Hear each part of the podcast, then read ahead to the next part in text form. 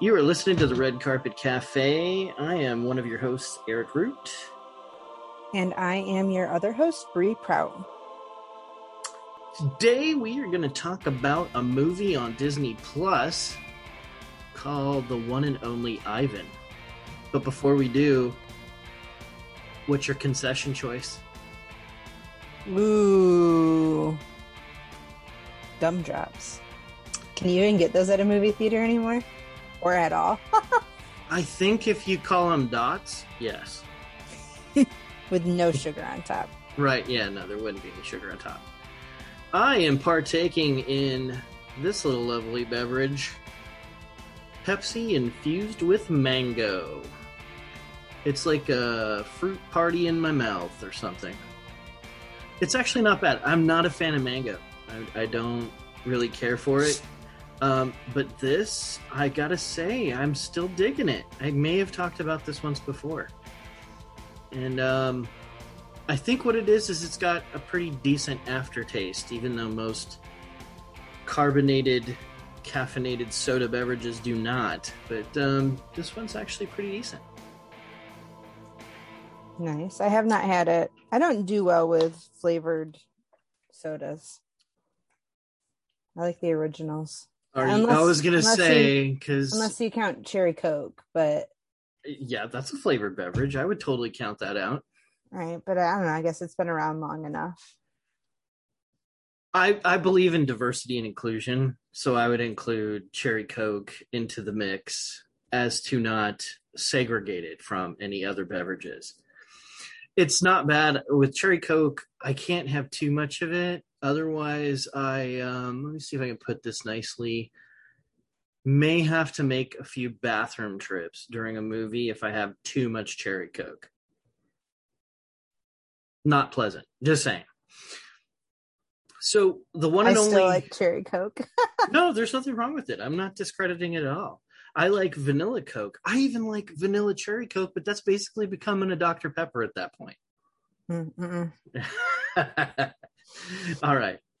The one and only Ivan um, came out in 2020, again, in the midst of the pandemic, straight to Disney Plus. It is officially labeled as an American fantasy drama film directed by Thea Sharrock from a screenplay written by Mike White based on the 2012 children's novel of the same name by K.A. Applegate. It's inspired by the true story of Ivan the gorilla. The film stars the voice of Sam Rockwell as Ivan alongside Angelina Jolie, who also helped produce the film. Voices of Danny DeVito, Helen Mirren, Brooklyn Prince, Chaka Khan, Ron Funches, and Phillipa Soo, along with Mike White, with the human characters portrayed by Ramon Rodriguez, Ariana Greenblatt, and Bryan Cranston. So this film is actually the second time recently that I've. Uh, it, it- it's my second overall time viewing it. The first time was right after it came out in the pandemic. You've got Bryan Cranston who plays the character Mac. He's the owner and ringmaster of the Big Top Mall. Uh, Ramon Rodriguez is George. Um, it's Julia's father and janitor at the Big Top Mall. Ariana Greenblatt is Julia. That's George's daughter who encourages Ivan to draw. Uh, you've got Owen Arthur as Costello, the security guard at the mall, uh, who Mac orders to keep Bob out. Mhm. Hannah Bourne is Helen, uh, Mac's ex-wife, who left Ivan, uh, w- or left when Ivan got older. Um, you got Eleanor Matsuura playing Candace Taylor, a news reporter who covers Ivan's finger painting, uh, and Dira Varma as Dr. Watts Wilson, the zoologist, and then Mike White cameos as a passing driver who witnesses the animals escaping into the intersection. But it's the character voices for the for the actual animals, which is interesting. You've got Sam Rockwell as Ivan, uh, a Western lowland silverback gorilla that was rescued at a young age by Mac. Angelina Jolie plays the does the voice of Stella, the wise African bush elephant that's Ivan's friend, and Danny DeVito as Bob, a stray dog that is Ivan's friend and often sneaks into the Big Top Mall.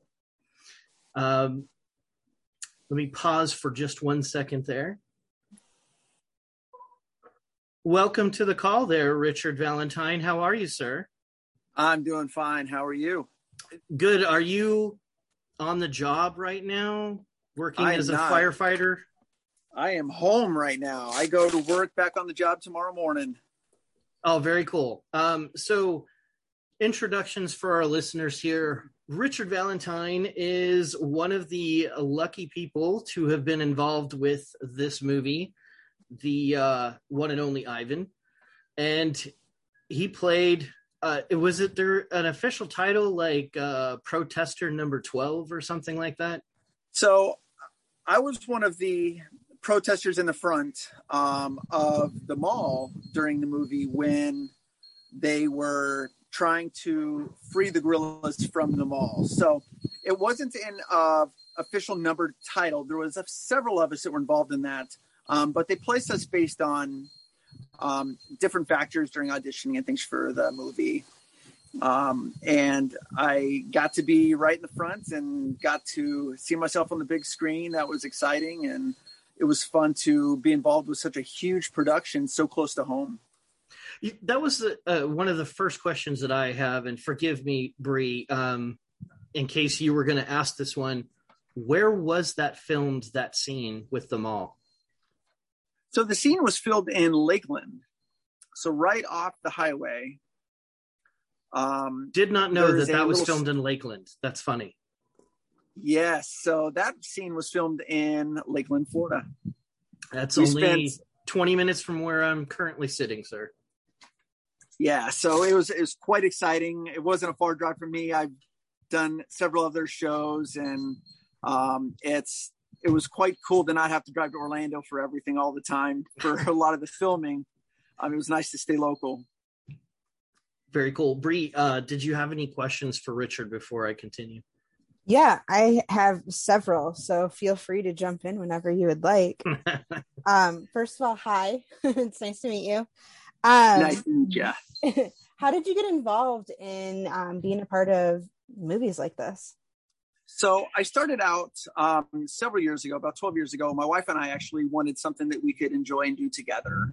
And so we started off trying some different um, auditioning for different agencies and companies and we found one based out of Orlando that we really had a blast with. Um, they always had auditions. They were always a part of large things like um, the Maiden Mrs. Maisel, and you know there was a lot of wonderful things um, that they let us be a part of.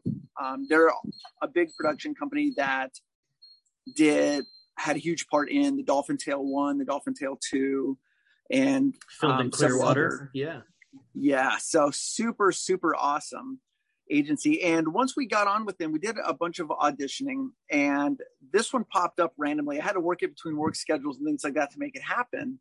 Mm-hmm. But it was cool to get to audition. The more in the film industry, the more that you audition, the more you show your face, the more directors you get around, the more liked you become. And when you become more liked and you're seen and you're always there for them, they tend to pick regulars quite often. So cool. Um, when these big, huge, big screen shows come up with large companies like Disney and Universal Studios, they tend to pick the people that they know that they can trust and that will be there and who obviously do a great job. Um, and so that's how we got involved with them. And they had started doing several auditions for this. And it took weeks and weeks and weeks before they finally told us exactly what we were going to be doing. Um, and then they finally said, you know what, why don't we have you be in the protester role? And mm-hmm. from there, my wife was also a protester as well. Um, they tend to also during production they'll move you to different places so you'll play multiple different roles in that film fortunately i was only on that one mm-hmm. um, but they do have multiple roles that they can move you to and that's that's how we got involved. So it just started very small doing little commercials little things. I did stuff for um, universal's diagon alley um, okay. at universal studios. That was an awesome experience. Um, um, as a paramedic on my job I actually ended up getting to uh, be on A&E's Live Rescue. So I've been on there a few times. So a few episodes I'm in that. And, um, you know, it just kind of expanded from there. And then I started noticing IMDb, you know, gaining popularity and things like that. And you just start to get excited about what you do. Mhm. You Yeah. just love it every day. And then you get to see the big cameras and the big screens and you get to see all the work that's put in behind the scenes that people who go to the movie theaters and watch these shows don't really ever know goes on Right. and that's what i think is so cool about being a part of large movie productions Now, I, I know that the one and only Ivan is listed on your IMDb, but I also know that you, because I've seen the commercial where you were involved in the, what was it, National Geographic's The Right Stuff uh, Yeah. series? yep It- so i was in the right stuff um, i was in the scene the launch scene of that tv show um, i was one of the people in the bleachers watching the launch right as they were getting ready to do their very first launch um, pretty big thing um, and that was another cool experience because we got to actually go onto nasa's property go out to the actual launch pad and film That's what I was very, going to very ask. exciting. Okay. Yeah, that's cool. Yeah, so we went right out there and was right on the launch pad where all this took place. Um, sat right across from where the NASA space shuttle launches are, and got to see, you know, not only some history behind what that TV series is about, but got to play a role of the people who actually were there during the time that that this show took place. Right, because it, it looked like they did the full uh costuming for the time period for like spectators stuff like that i mean you got to go authentic if you're going to go that route absolutely That's right. That's right. um so do we anticipate anything coming up in the near future now i know you've moved from florida all the way to alaska and that's a short drive Yeah, yeah, that was a long 5,049 mile drive. Um, so right now, I haven't heard of anything coming up. Um, no major productions that I've seen in the near future, at least not in the next three to six months. Um, I think this COVID stuff has kind of put a big hold on Hmm. having all the production companies and groups being together. It's difficult to film when you're wearing a mask and things like that. So um, I think um, a lot of the things that I've seen locally have been um, very small. Um, I'm trying to get in touch with a guy that I know here locally in Alaska who is going to try to put on some kind of Alaska um, type program. So not sure really what's come going on. Come to alaska we have fish That's you right. know, that type of thing, yeah. it's eight o'clock in Florida now, and it's uh, just bright and sunny here. The sun doesn't go down here this time of year, so right okay lots of time to film up here. What what made you want to get involved in being a part of this? So I've always I've wanted to be. My dream has always been to be a firefighter paramedic, and that's what I do for a living. Um, Okay. But aside from that, I've there's a lot of money to be made in the film industry. Um, I started out my career with TV and film and modeling. Um, I started out in Scottsdale, Arizona with John Casablancas modeling agency, learned how to act, learned how to model properly, got into the billboard shoots and things like that. And I was like, you know what? This is awesome, but not the awesome I'm looking for. And I had the opportunity to go to a filming and watch how this stuff was done to learn because I was going to try to get involved with some of the backstage and some of the lighting and some of the special effects things because I thought that was the coolest thing to be a part of. And I saw all the actors and I saw everybody just wandering behind the stage and they just looked super excited and super happy to be a part of these big productions. And I said, you know what? I should give this a try. I have the ability to act. Um, I've been through school. I'm educated. So, and um, working my early career with Disney taught me a lot. Um, taught me a lot about customer service and a lot about how to interact with people and and just make memories. And my memories were made when I started doing some of the light modeling stuff and and getting involved in that. And then I realized after doing some research that a lot of it has to do people start in the modeling and they go into the film industry. And then I met my wife 12 wonderful years ago, and um, she's like, Hey, there's this agency that we should try in Orlando. And I said, Well, I've learned a lot about the right agencies and what to look for. And and I said, you know what, let's try them out. And we got our first gig together doing um, Universal Diagon Alley, and then we did some stuff for several other um, small productions, some out of country we did some Yuengling beer stuff, which was fun. Some bar scenes that was awesome, and some Japanese TV shows, which was kind of cool. And then we're like, wow, this is a lot of fun. So we, Now- we should try out. Now Yeah, let me let me clarify though, because you said some very nice things about your wife, as you should. But be honest, she's the one holding the camera right now and prompting you. I wish that was the case. She was at no, I mean, I'd I'm just I'm just kidding. I'm sure she's lovely. I've never had the pleasure of meeting her. She Um, is. but um, it does look like you guys do tend to try to work uh, when you're doing these types of productions um, together. So, since you're basically rich now and you're high roller Richard, um, all jokes aside, though, what do they with things like that? I imagine they're like a per diem per day um, on extra work. You don't Yeah, have to so go. you don't have to go into numbers. I'm just No, no, guessing that's it's fine. not a it's not a flat rate. It's probably like, hey, you work so many days, we're gonna compensate you for those days.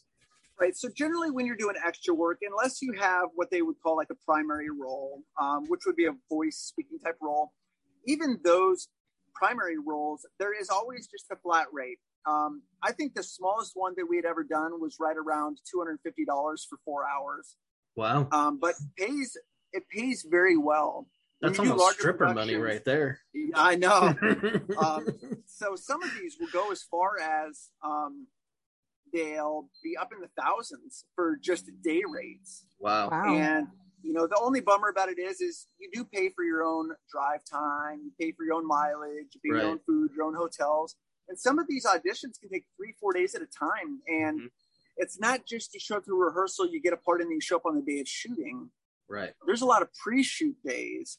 Like for the one and only Ivan, we went out. There's a wardrobe day, and that's just finding Mm. the perfect costume that fits you, that works for you, that help you with your part. Then there's a day just for hair and makeup.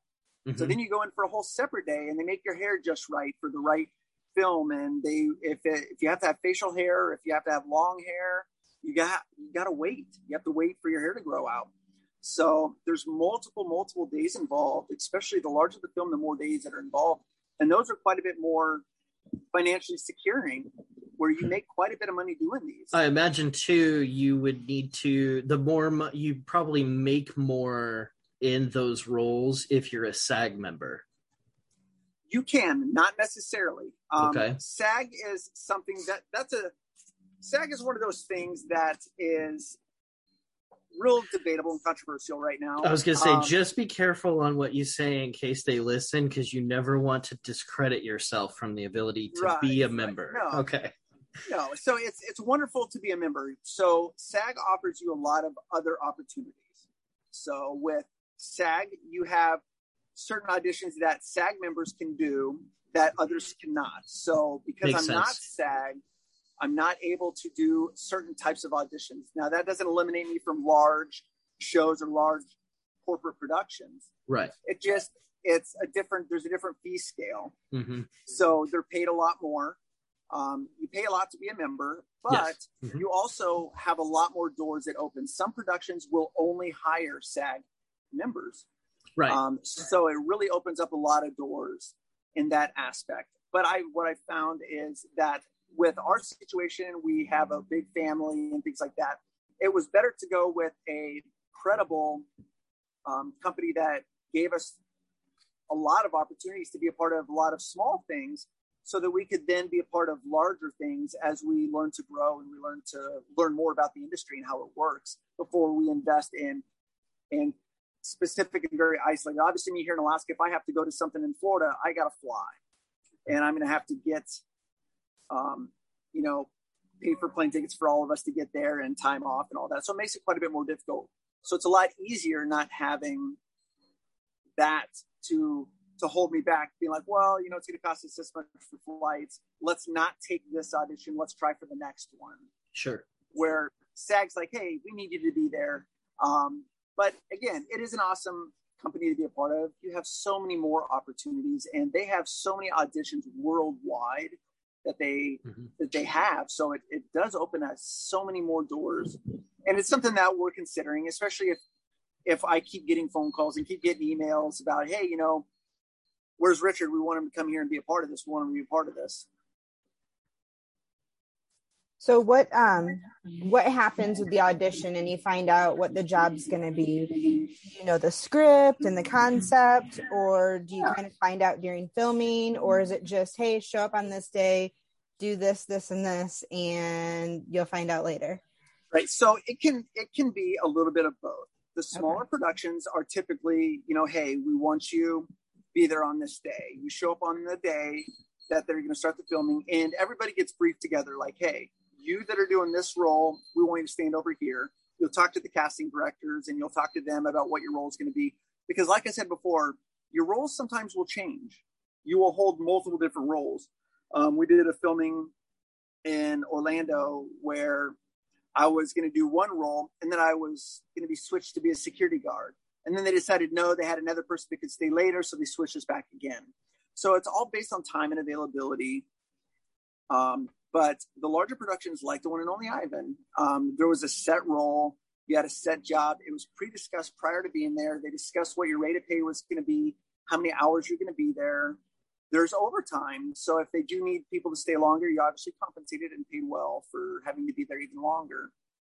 And okay. so it's not always clear cut. It's not always cut and dry. You have to be able to adapt and overcome. Um, that's one of the biggest things in the film industry. Nothing is is black and white nothing is straightforward. You have to be very flexible and being able. There's days where they said, "Hey, show up on this day." We show up and no one's there, and we're like, "Hey, casting directors, what's going on here?" And they're like, "You know what? We changed the day. We tried to get the emails out, uh, but we're missing some people who were supposed to be here, so we just couldn't." And mm-hmm. so things change. Um, mm-hmm. that's so. But most of the time, when you audition for a part, you know what part you're going for. Um, and the funny thing is, is auditions are never what you're actually going to be doing. They'll have you pick apples from a tree and pretend you're sticking them in a basket and walking around and, you know, some things that look silly, but there's a purpose behind it. Mm-hmm. And one of those things is just to see that you can overcome and adapt to different changing environments and scenes because movies are always changing. The magic happens in the editing, not in the filming. That's true. so, uh, you, you know, you've kind of skated around though the Orlando based company that you were working with, are you allowed to say who you went with? Yeah, so the company that I go with is based out of, I'm going to look up exactly because I don't want to give wrong information, make sure I give the correct stuff here. Um, I mean, you could, you don't have to give me the, the address. If you have a name though, that no, would be absolutely. So, cool. um, yeah, so the the company that my wife and I go with is Front Runner Casting in okay. Orlando. Mm-hmm. Um, so they're a pretty big agency in the state of Florida. One of the biggest things that we learned when looking for the right agency is there should never be a fee for you to have to come and audition. Um, they, you know, these casting directors and people want the people who are going to be right for the film mm-hmm. and going to be right for whatever production they're doing. So if you fit the role, there shouldn't be a charge to to try to show what you can offer them for this video or for this film. Um, so Frontrunner has, like I said, been that's cool. quite an awesome agency to be a part of. Somebody who's really been out there, and the owners of the company are just absolutely have always had our back. They're so flexible and understanding, and it's like, hey, I can't make this day, but I can make all the other three days. They're like, you know what, that's fine. We'll get you in there. Don't worry about it. And so let me let me ask you this as a follow up when it comes to you know the kind of the thought process you had. So you've gone from you were in South Florida, weren't you, when you ended yeah, up leaving so, and going to Alaska? Right. So we lived in um, Cape Coral. Mm-hmm. Um, I'm familiar. Myers yeah. area. And so because Front Runner is located in Orlando, all the auditions happen in Orlando. Right. So we would have to make make trips and drive up. Sometimes it'd be just myself, or if my wife was off and was able to partake in it, then we would just make it a, a family trip together. So the question I was going to ask though was why Alaska as opposed to one of three places? Atlanta right. or Georgia in general, mm-hmm. California, New York, because those are the biggest productions when it comes to television and movies. Um, was it more of the firefighter side of the career that that kind of made that decision? Because Alaska, I, I I'm having a hard time remembering the last time I've seen anything in Alaska except for maybe if it they filmed Insomnia maybe Right. Robin Williams film from a long time ago might have been filmed 30 there. Days of Night. Uh, yeah, okay, fair. Um, but I'm, I'm curious why you chose Alaska as opposed to one of those other three states. Yeah. So um, the reason we chose Alaska was definitely for the fire job. So I was born and raised here. Um, I Did live on the Kenai. Peninsula, the most popular area in the entire state. People who come here to vacation come to the Kenai Peninsula. Mhm. This is where all of our fishing, king salmon fishing, the Kenai River, and all that is. Um, so this has always been home. My wife happens to be from Florida. I had always wanted to live in Florida. My aunt and uncle lived in uh, South in Boca Raton, Mhm. and when I moved there, I fell in love with Florida. And actually, Florida still is home. You know, we're dealing with 65 degree weather here right now, and we're like, man, I miss the 80s and the 90s and the humidity. It's you either love it or you hate it here. I hate it. So- when I was younger, when I was younger, um, I started out as a volunteer firefighter in Alaska, and my heart fell in love with the job. And it's just something I have always wanted to do. And I'd always wanted to work for my agency that I work with in Soldotna. And I had never had the opportunity or the credentials or the experience to be able to get on full time as a career firefighter. Um, so it was difficult to to get those. So when I moved to Florida, I got all my credentials. I became a paramedic, and I've been doing this for 12 years now, and just still fell in love with it. The movie career has been kind of something I've always done on the side. It's never been a primary industry for me. Um, before I left, things started to kind of get bigger. The one and only Ivan came out, offered a lot of opportunities to be in a lot of large films, Mhm. and it was a hard decision um, based on there's the potential income from starting Right. out in the Hollywood and film industry, Mhm. where I had gotten really settled in, very comfortable with. Then going to being a city firefighter paramedic, which is totally different industry, but where my heart has always been. Mm-hmm. So an opportunity came up when I came up here to Alaska for vacation, and and I decided to jump on it and try and just see if I could make it, if I had what it took to to make it, and and I did, and I've been a valuable asset to this department, and and I'm still serving my community, still making That's cool. memories, and have wonderful stories to talk about. But my filming career is not over. I'm just waiting for the right opportunity and to connect with the right people. That's something else that if anybody wants to get into this industry, networking. Networking is so big in the film industry, and that's how you make it. You have to Right. get in front of the right people. You have to get in front and talk to the right individuals who can get your name out there and just and then have a wonderful personality and a positive outlook on on your career and your passions and just following those. And and film will always be a part of my life. It's something I enjoy. Um, but this is my new life here at this point until something larger scoops me up off my feet and sweeps me away. I imagine we're- the benefits too that you get through the firefighting gig is probably Mhm. better than what you would get from doing the acting because there's no guarantee. Right, exactly. So Mhm. there's no guarantee with the acting. Um, but I still have agencies that I'm affiliated with that are in Georgia, that are still front runner in Florida. So I always have the opportunities to go back and to do things. And I'm always getting emails and and text messages saying, Hey, we got this coming up. Are you available for these dates and times? It's just a matter of me saying yes and making the time to go and do it. Very cool. Um, but I base it a lot on on time, around schedules, and the value of the time I'm going to put in. If it's a five day event, it's $150. It's probably not going to be my best interest. I should wait for something a little bit larger because I'm so far away. Sure. Sorry, Bree. I know we're we're. I'm trying to keep an eye on the clock because of the uh, Zoom call, but uh, go ahead. Yeah. Um. So going back to being a part of the one and only Ivan, what was the Yeah. day on the set like? So down the set of the one and only Ivan started out early in the morning before the sun even comes up.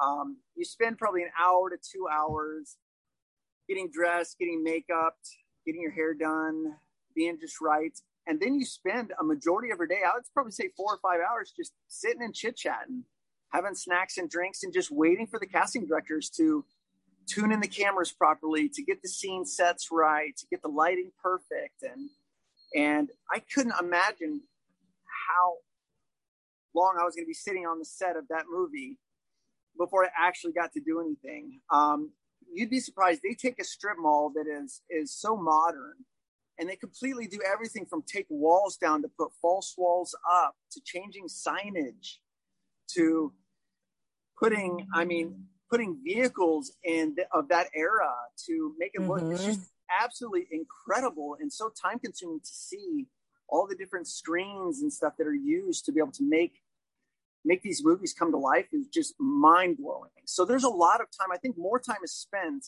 preparing the set to film than the couple minutes that you have. And then you come to the point where they say, Hey, guys, it's time to line up. It's time to perform. We step up, we do our thing, and it's over and over and over and over multiple different times. Um, there might be 20, 30 times of filming just a fraction of a second of a part, or hey, you didn't yell loud enough. Let's do this again. Um, the casting directors and uh, the directors of these movies are absolutely phenomenal at at being so encouraging, especially the Walt Disney production team. I mean, they are just incredible. Um, they were so patient, dealing with so many different people, so many different acting levels, people who have never done this before. Some people, this was their first time ever. And then you got people like my wife and I who have done several different films, small films and commercials. So we understood and knew what kind of to expect. We know there's a lot of hurry up and waiting. We know that there's a lot of redoing and redoing and redoing, especially in Florida where it's hot and the heat mm-hmm. of the day. We're like, oh God, let's hurry up and finish this this set so we can move on to the next set and film and then we pack everything up after that's done. All the noise levels were good. Everybody did well. It's like, okay, pack up. Let's move to a different area now. Now we move to and do something totally different. Now you're back at ground zero again. You back new hairstyle, new outfit, so they don't see you twice in the same film, wearing the same outfit, so you look like a different person. You know, it's it's just incredible at how much time goes into it, even more than I see. Um, but just the camera and production equipment is just incredible at, at, the transformation it takes to make something like this happen. Did yeah. they allow um, any of you guys at that particular shoot to meet or interact with any of the main characters? So sometimes um, we are allowed to meet with anybody because we're just as much a part of the movie as they are. Mm-hmm. Um, we're allowed to. It's just they have so much more in the roles and more things to do that they're busy. They don't get very many breaks. I've seen them at times work 12 to 14 hours and never stop filming. It's constant.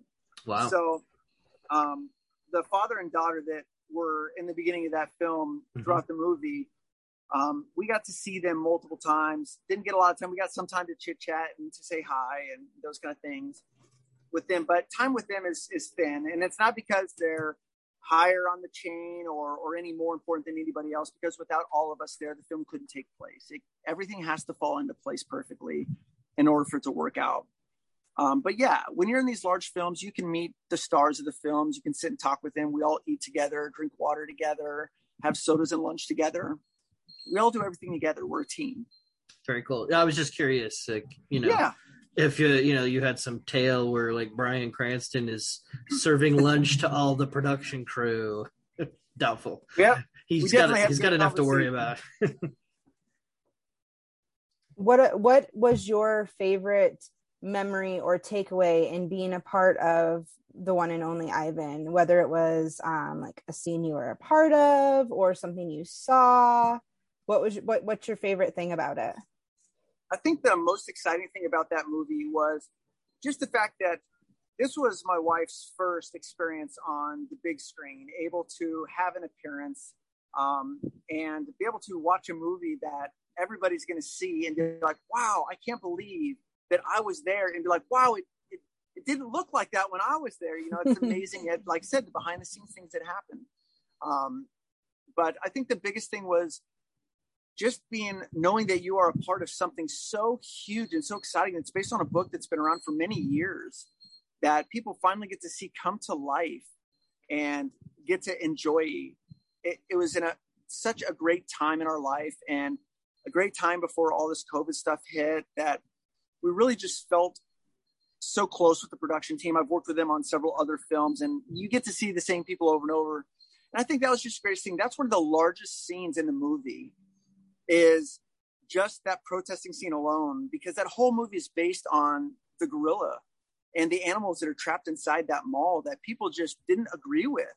And it went around the, around the city and the town that how these people with this circus were just putting the, these animals in there and they couldn't deal with that anymore. And that protesting scene is just a major turning point for the entire movie. It's what starts the movie and it's what ultimately ends the movie. Because in the end of the movie, for those that haven't seen it, you know, you'll have to watch. Um, but we've actually both seen it. She watched it today. Okay, good. But there's listeners. So right, right. you have, uh, you know, they that you get to be a part of not just one part of it, but really the whole movie. That scene was just probably the most awesome parts. Getting to hold those signs, getting to cheer, getting to to be a part of that side of the whole show that it Yeah. was based on. yeah. And I think that's super exciting. And, and we had so much fun. It was many, many hours. I think we spent 14 hours or so on that day. Who was Just doing watching the that of- kids during this time? They were offset. They were able to to be there. We have some older kids that were able to watch them. So it was nice to have that babysitter and be like, oh, there's mom, there's dad. Now, how Oh, many kids do you do you have now? What are you up to? Twelve? So so we have six total. Um, Oh, We have an 18 year old that doesn't live here in Alaska with us. He's still in Ah. Florida. But we have the other five that live with us, ranging from four to 16 years old. So Wow, man, we have babysitters. Oof, Yeah, we're a yours, mine, and ours family. That's cool. But eighteen, you guys, uh, how how did you take that? Leaving the uh, oldest one at that point. It was one of those tough decisions because we know our kids well, we know what they're capable of, and we're like, I'm not sure that you're ready for the real world quite yet. You need a little Mm. more time at home so we can teach you a few more things that maybe you weren't old enough to understand. Um, so it was tough to leave him behind, but he, we had to come to common sense and some common ground that hey, you know what, you're an adult now, you have a right to make that decision, and if that's what you choose, then you have our blessing to make those decisions. And and we stuck stuck fast and hard to that. And That's there's cool. a chance he might be he might be coming up here at some point, but Right. we'll let we'll let life teach him some lessons, and we'll go from there. Bree, do you have anything else for Richard? No, I other than just thank you so much for your time and letting us hear about this. It sounds like an awesome experience. Actually, no, I have one more. Yes, Since you were a part of the production and um more or less in tune with the storyline, when you were finally able to see it, um how how did that feel? What kind of emotions did you have? So as soon as we heard that the movie came out, we were like, we've got to go get this movie. This is the one movie I'm going to buy because I know that it's going to have more significant value. So we sat there and it was like slow motion through the whole movie. Like, where am I? Where am I? Wait, wait, is that me? Oh no, that's not me. That's not me. So we kept going through each scene and looking at everything, and then we're like, oh my gosh, there we are, there we are. It's like You know, the last ten minutes of the film. I feel like, Yeah, or, or pretty close to it. It was just seconds. It was just brief seconds. And but the thing is like, man, I spent so much time, hours doing that, and that's all you get. But Still a you great know, film, though. Yeah. It's still an awesome film, and it's a it's a wonderful Disney production. They're still coming out with some awesome shows. I look forward Mhm. to to the future um, films that I'll be a part of, and uh, you know, as those come along, I'll definitely let you guys know, and we'll sit and talk and chit chat about those ones. Sure, and and Richard, this is the part where I need to come clean with Bree. Oh boy. Richard was my coordinator at Magic Kingdom. Uh, what year was that? Ooh, that might have been. Let's see. 2010, 2010. 11, 12? No, it Maybe had to have been. It has It to be to have been before 2010. No, no, it was Yeah. after. It was when I moved to Magic Oh, I want to say Oh. 2012 or 13, somewhere in there. Yeah. Yeah. That's how I know Richard. Richard worked for me at Magic Kingdom because I'm Nice. at one point I'm pretty sure she was like, "How are you getting this guy as an interview? How did that happen?" so um, yes, I just wanted to make sure, full disclosure, that I Yeah. Richard and I had worked together. Okay. I'll tell you uh, what, Magic though, Kingdom. Disney, uh, Disney is Disney has an incredible training program, and it was so cool to get to be a coordinator and teach new cast members. I mean, I learned so much. I still today, even in the fire department, I teach our new hires, and I and that's the first thing I teach them is customer service, and I do it just the way Disney taught me, and mm-hmm. I still hold on to those values. I mean, it's just so incredible. It really is some amazing life skills. Disney's mm-hmm. taken it, and you know they teach other agencies come to Disney to learn how yeah, to. It's really better. difficult to try yes. and change certain behaviors. Oh, is that a Disney done... point? exactly. that is a Disney point. well, Richard, we thank you so much for joining us, um, and we wish you and the family all the best. And please uh, keep in touch with us and uh, let us know if uh, anything else comes up there in the future for you. Oh, I sure will. Thank you guys so much for having me. I hope you guys have a Absolutely, wonderful man. amazing day. Yep, you too. You, you and too. uh, you know, stay safe out there. You may be in Alaska and you might be able to see, you know, Russia from Sarah Palin's front porch. But, Maybe uh... we, have had two bear attacks this week, so it's been a little rough up here. All right, man. All right, take care. All right, guys. All right. Bye bye. Bye bye. Voices. We had Sam Rockwell as Ivan, who is the uh, Western lowland gorilla. He's a silverback gorilla that was rescued by Mac. Angelina Jolie uh, does the voice of Stella, the wise African bush elephant that is Ivan's friend. Danny DeVito is Bob, the stray dog that is Ivan's friend and often sneaks into the Big Top Mall, much to the annoyance of Mac. Helen Mirren is Snickers, the spoiled white poodle owned by Mac that often performs with Stella. Uh, Brooklyn Prince was Ruby, the baby African bush elephant that Mac obtains from bankrupt circus. Chaka Khan is Henrietta, a spunky little silky chicken who plays baseball. Uh, Ron Funches does the voice of Murphy, uh, a white European rabbit who wears a red bow tie and drives a toy fire truck. Phillipa Soo is Thelma, the loquacious blue and yellow macaw. And then Mike White is Frankie, a paranoid California sea lion that balances the ball. So this film, you got to see it for your first time today. Mm, no, it wasn't today, but yes, I saw it for the first time. oh, I'm sorry. I thought I thought it might have been today. Okay, so mm but you've seen it recently. Yep. Talk to me about what you saw. So I don't know if like something was wrong with me, but I spent a huge portion of this movie bawling my eyes out. Go ahead and tell me, Dr. Eric's hair. Oh tell my me, goodness. Tell me what troubles you. Um, so when the movie first started, I don't know what I was really expecting. Um, but in true Disney form, the animals can talk and so right from the get-go like ivan introduces himself breaks the fourth wall and starts talking to you directly. And i was like oh no.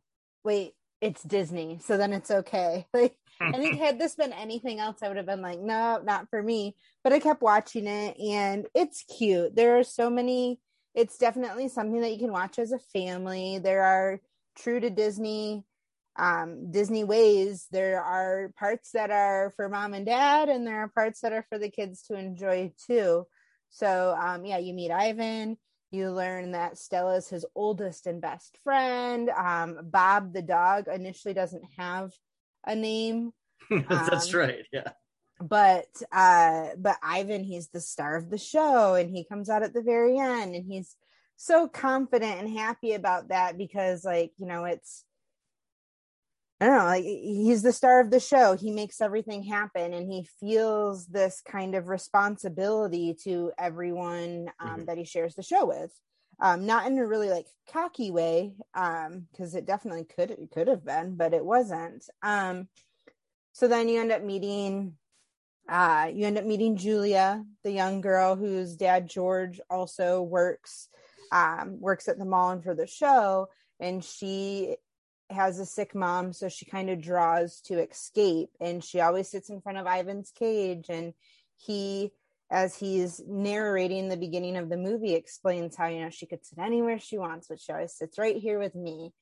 And over time, she starts giving her drawing materials to Ivan. When she gets new crayons, he gets the old ones. When um, she gets finger paints and she feels like she's too old for them, she gives them to Ivan and um, the really cool relationship between the two of them is you know she she talks to him all the time like he's her best friend and um, the first thing he ever draws is a beetle and bob has no idea what it is and makes Ivan feel so silly for even trying to draw. And Julia sees it and she's like, Dad, look, he made a beetle. Mm-hmm. And Ivan's like, Oh, like you what was so cool about this with all of the animals, not only like the humor and the things that they say and the relationships that they have with one another being in the, the space they're in, are the facial expressions, especially with Ivan. Like his facial expressions, you know, when he's like touched, you know, when he's angry, you know, when he's sad, you know, when he's frustrated. Um, so along comes Ruby, the cutest little elephant ever, and Stella kind of takes her um, under her wing because Ruby is new, she's young, and Stella becomes Aunt Stella and then Stella's foot gets hurt and then from that moment on I don't know if I stopped crying. Because I mean you you run into a situation where you have Stella uh, it, it, the only way I can equate it is it wasn't like a loss of a parent but it might as well have been. It might as well have been on the scale of like Bambi losing um, his mother or you know Dumbo being torn away from you know his, mom. Mrs jumbo. Yeah exactly. And and you know it still has that moment where you can tell that you know she gets to that point where she has to tell ivan hey promise me promise me you're going to make sure that ruby's going to be okay. Mm-hmm. i can't do this anymore. And it's a very touching moment. Um, mm-hmm. you know if you don't cho- at least choke back a tear you're not human. I was gonna say you're not human. yeah. So um so yeah, I mean that definitely got me. And then um from there, you know, what Stella used to always do is tell Ruby these stories. And at first Ivan was kind of torn off, torn off, turned off by Ruby because he kind of felt like she was not so much stealing his thunder, but stealing his thunder. Like she mm-hmm. became the headliner so then he lost his responsibility and he didn't like that. Um, uh, but Ruby was, you know, she's a persistent, cute little elephant and like wants to be best friends with Ivan. So, um, you know, after Stella's no longer with the group, Ivan immediately takes her in and, um, you know, tries to tell her bedtime stories like Stella used to. And in the meantime, in the background, with the circus show that they have inside this mall um, they're they're losing their crowd. The crowds they used to have they're starting to lose. And so you know ivan was determined to to bring back all of the people. So um in bringing ruby on that started to gain the attention of the crowds again because she's mm-hmm. this adorable little elephant and who doesn't want to see a baby any animal? Right. Um personally i want to see a baby hippo. It's my dream to one day be able to pet a hippo. Anyway um so you know ivan has this stuffed um stuffed monkey that he calls not tag and bob kind of plays with it a lot and ruby asks him about it and he tells her the name but there's like there's no story to be had well, as time goes on, particularly when Stella does pass and he's focusing more on Ruby and being there for her and trying to figure out how he can keep his promise to Stella, and that was to allow Ruby to be free because Ruby doesn't know the wild. She was born in captivity, and that's essentially where she will stay, like Stella did. And so that was her like dying wish is like take care of Ruby, make sure she gets mm-hmm. to the wild. So Ivan's just always trying to figure out how he can, you know, live up. Well, in the beginning, he's like, oh, it's just not possible. It's not going to happen. Bob's like, yeah, but you promise. So you'll figure it out. um, so also to, you know, touching base a little bit on that whole concept of Mac owning the big top mall and having the circus in the mall. It, it, look at just the evolution of malls in general. I mean, obviously malls had their heyday in the bulk of the 80s um, late 70s mo- all of the 80s and most of the 90s mm-hmm. now look at the year 2021 What's unless right. Well no. Mall, malls are still around But unless you're maybe in your area, well, I was gonna say, unless you're Florida Mall, which is one of the largest in Florida in Orlando, or Mall at Millenia, which is a thriving mall, um, or Mall of America, Mhm. all the way out in you know Minnesota, um, or if you're looking at like the Galleria in Southern California, and again, this is all post pandemic. There aren't many actual malls. Like I live uh, just half a mile, mile away from one that used to be viable. It's basically a dead mall. Mhm. There's a food court that half the food places might be open if there's business, but otherwise, th- there's only a few shops and nothing of any real significance. There are no anchors; they're all gone. I mean, you have like Sears that's pretty much gone under, and I don't even know if Sears exists anymore. Exactly. No, no, that's kind of the point. So when you look at Bryan Cranston's character Mac and what he's up against as time progresses, he's running into another situation where nobody cares about a circus in a mall anymore Mhm. unless you can bring something big, bad, uh, and new. And then Mhm. you know once you add that addition of Ruby, it's does make things quite interesting. But even that tapers off at some point. Right. So, um, yeah, from there, um, you know, Ivan keeps drawing and he draws a key and he decides he's going to draw a key and Julia's going to know what it is and she's going to give him the keys and they'll escape that way. And, um, that's, this is where, um, Castillo, the, um, security guy really comes into play, um, in what ends up being, a off the cuff plan um, and they essentially trap him inside Ivan's cage um, and take the keys and he goes to leave with Ruby and Bob's like I don't remember if it now I don't remember if it was Bob or Ruby but someone's like well, what about everyone else which is kind of crazy because one of them is a seal. And it's how are you going to get a seal in the wild and like everything be okay? That's all i could think of the entire time the escape happens. But the the escape is literally like 15 minutes. They get across the parking lot they get across the road um they make a chicken crossing the road joke which was pretty funny and then they get into these woods and then they get to the end of the woods and it's all these developments. And Mhm. then um and then mac finds them and um you know they go back. Um at some point ruby really pokes at ivan to hear about the wild and to hear a story about himself.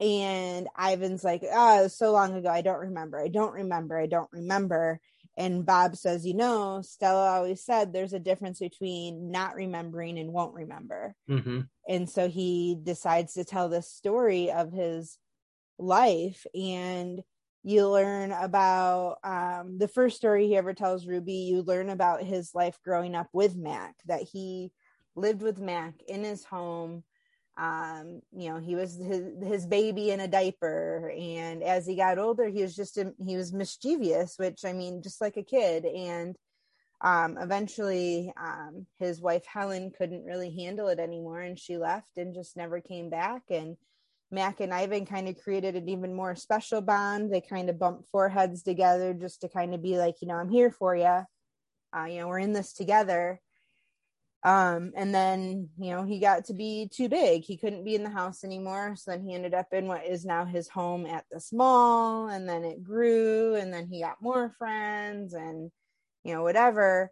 And then he goes back to like before then when he was an itty bitty baby his parents called him mud because he would play in the mud and draw. He didn't do any of the things that you're that you know young male gorillas are supposed to do. He wasn't strong and fierce and his dad tried to teach him but then ultimately like loved him for for just being his carefree painting self. Hmm and um, his sister they called tag because well she was just really good at the game. So then that's why his stuffed animal is not tagged because it will never be his sister. Yeah. so then that's another like uh, uh, moment. So then cue me literally sitting on my floor crying but you know, uh, there comes that point as you get into the film where Bryan Cranston's character Mac realizes that it's not enough to just have Ruby um, mm-hmm. be the headliner, and then you know when you you have Julia mentioning to Mac that you know oh Ivan drew this, he kind of brushes it off at first, and then he's like, wait, what? The gorilla can draw. The gorilla can draw. and then the epiphany. It's suddenly, oh my gosh, he's our headliner again Everyone's mm-hmm. going to want to come see the drawing gorilla in the yeah, advertisements. The artistic ape on exit. Yes. yeah. You get the the news outlets there, packed house, and Ivan decides uh, as soon as he has the the paint and pen, he just kind of gives him the raspberries and just doesn't do anything, causing right away uh, the crowd to laugh, and then you know, Mac saying, "Oh, uh, Ivan's original paintings are available in the gift shop. Go spend more money." right, exactly. Um, but I mean, you can tell that Ivan is just like, "I'm not here to do this for your amusement." Right. But it does set the stage later when he finally does get that passion to want to show everyone that, "Hey, I am an intelligent being." Mm-hmm. And he starts to go and paint that mural that's mm-hmm. on the, mm-hmm. the second floor. Um, it's just breathtaking for the audience. Like, wow, I can't believe yeah. he just did this. Yeah. It's very, very cool concept. Very cool concept. Yeah. And then one of the things I liked the most was at the end of the movie, as is any based on true events movies and stories go, is they showed real photos of Ivan and the like the full like actual story versus the right Disneyfied version. Mm-hmm. You know when I know it caught you by surprise in the beginning when the like Ivan addresses you know everyone and yeah even the fourth wall is kind of surprising but as soon as i saw that sequence right away my mindset went live action Lady and the Tramp, live action Lion King. Oh, especially when I saw Bob. right. I was like, Tramp is in two movies. also, but, oh, but it, it, it, no, I was just gonna say it. It it felt comfortable putting it up in that line uh, that that lineup, and even when you go to watch the film, it lists I think those two movies I just suggested, Lady and the Tramp and the live action Lion King, are listed in there too as suggestions. Yeah. If you liked one and only Ivan, feel free to watch the following. Yeah. What would you like to uh what would you like to rate this film on a scale of one to ten Ivan drawings? Uh I'm gonna have to rate it high. Like it got me. I didn't expect it, but it got me. Um I'm gonna give it a 10. I mean, like I said before, like the the visuals and the emotions, particularly with Ivan, the humor with the other animals, and the the the story, their the ability to tell the story in the way that they did the painting that he made was gorgeous. Mm-hmm. and then that just the visual at the end of the movie when he climbs up the tree and you can see like what life is like just that visual was just so beautiful. Like it was a beautiful story it was a beautiful moment and just visually it was beautiful. I am also going to uh rate this as a 10 um, for the family friendliness. It's a movie that's easily consumed by the entire family, along with a box of Kleenex. It's just a wise decision to have on standby. Two boxes of Kleenex or a dog who will lick your face. All right, I'll take your word for that. um, so, wrapping up, I mean, it was uh, kind of a spur of the moment decision to rate this one based on the fact that we were able to conduct an interview with one of the uh, the performers that was an extra in the film, Richard Valentine. So that was a, a cool little added feature. Um, and we got to see a, a good family film. It was uh, Mhm. entertaining and again based on the real life story about Ivan the gorilla. And uh, you've been listening to the Red Carpet Cafe. And as always, uh, I am one of your hosts, Eric Root. And I am your other host, Bree Trout. And don't forget that the Red Carpet Cafe is a member of the Be Kind Rewind Podcast Network. You can find us on the web at bkrpn.com. Have a great day, everybody.